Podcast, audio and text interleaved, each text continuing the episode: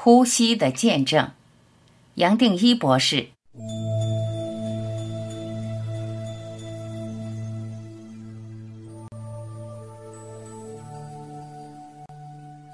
经过之前的练习，轻轻松松做一个见证者，我们自然会发现念头减少，而念头和念头之间的空档也会拉长。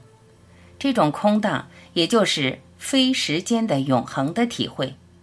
一个人会发现，没有念头，好像也没有时间好谈。一个人念头停下来，不知不觉中，自然可以观察到很微细的动态。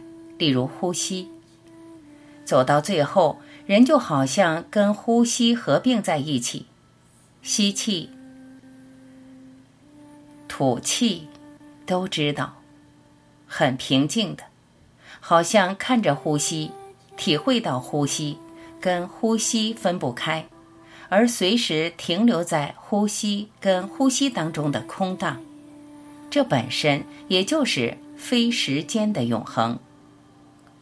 一个人自然发现，全部都慢下来，时间跟着慢下来，甚至好像没有时间的观念，也没有谁在做的观念。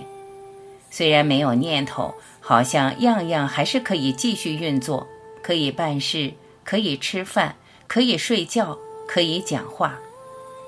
但是自然的，没有谁在做。讲到这里，你会发现一切是颠倒的。我们之前有许多练习，好像是想透过这些练习达到非时间的状态，但走到这里会发现，其实只是一个心态的转变。一个人突然体会到，非时间是最主要、最普遍、最轻松不费力的状态。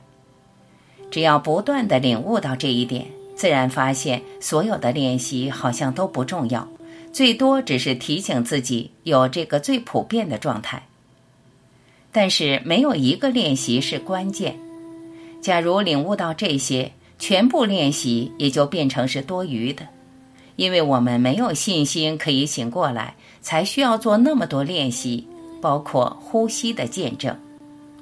假如有信心，老早就醒过来了，自然会发现眼前所看到的一切，包括呼吸。都只是幻觉，或像个幻影，重叠在我们的真实上。